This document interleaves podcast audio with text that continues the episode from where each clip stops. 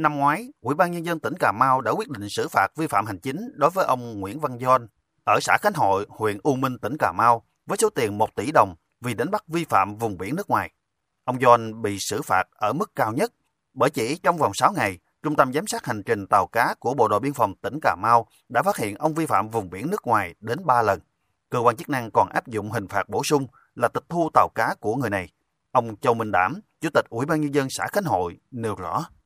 thì ông John đã vi phạm thì diện biển nước ngoài. Rồi anh đi qua bên đó nó bắt xong rồi anh trở về, rồi đầu vài bữa sau có đi qua nữa thì cái này thông qua cái việc giám sát hành trình tàu cá ở thì cục thủy sản bộ đội biên phòng là sẽ mời xử lý phạt theo cái quy định mới đó số tiền rất là lớn thì qua cái việc của ông John cũng khuyến cáo bà con là cũng phải thực hiện nghiêm túc chấp hành cái việc không đánh bắt vi phạm vùng biển nước ngoài cái hậu quả là để lại rất là nặng nề nghĩa là tịch thu tài sản rồi là phạt rất là nặng rồi là cấm không hành nghề tàu cá nhân dân kể cả nhà khi là các cái nước bạn là có thể là giữ luôn cả tàu và kể cả thuyền viên dùng nhiều cái hình phạt rất là khắc khe.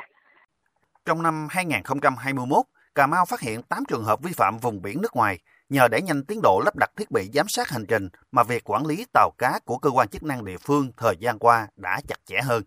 Mới đây cũng thông qua thiết bị giám sát hành trình đã phát hiện thêm một tàu cá của ngư dân địa phương vi phạm vùng biển nước ngoài cơ quan chức năng tỉnh Cà Mau đang tiếp tục xác minh, củng cố hồ sơ để xử lý theo quy định. Ông Nguyễn Việt Kiều, Phó Chi cục trưởng Chi cục Thủy sản Cà Mau cho biết, những năm gần đây, khi cơ quan chức năng bắt đầu kiểm soát chặt tàu cá bằng các giải pháp lắp đặt thiết bị giám sát, tăng mức xử lý vi phạm, việc vi phạm vùng biển nước ngoài của ngư dân đã giảm mạnh qua các năm. Cùng với đó, công tác tuyên truyền được thực hiện thường xuyên nên ý thức người dân đã chuyển biến nhiều. Tuy nhiên, vẫn còn một bộ phận ngư dân vì lợi ích trước mắt vi phạm Ông Nguyễn Việt Kiều khuyến cáo, để hướng tới nghề cá bền vững và tránh bị áp dụng các chế tài rất nặng hiện nay, người dân cần tuân thủ nghiêm các quy định về khai thác, đánh bắt trên biển.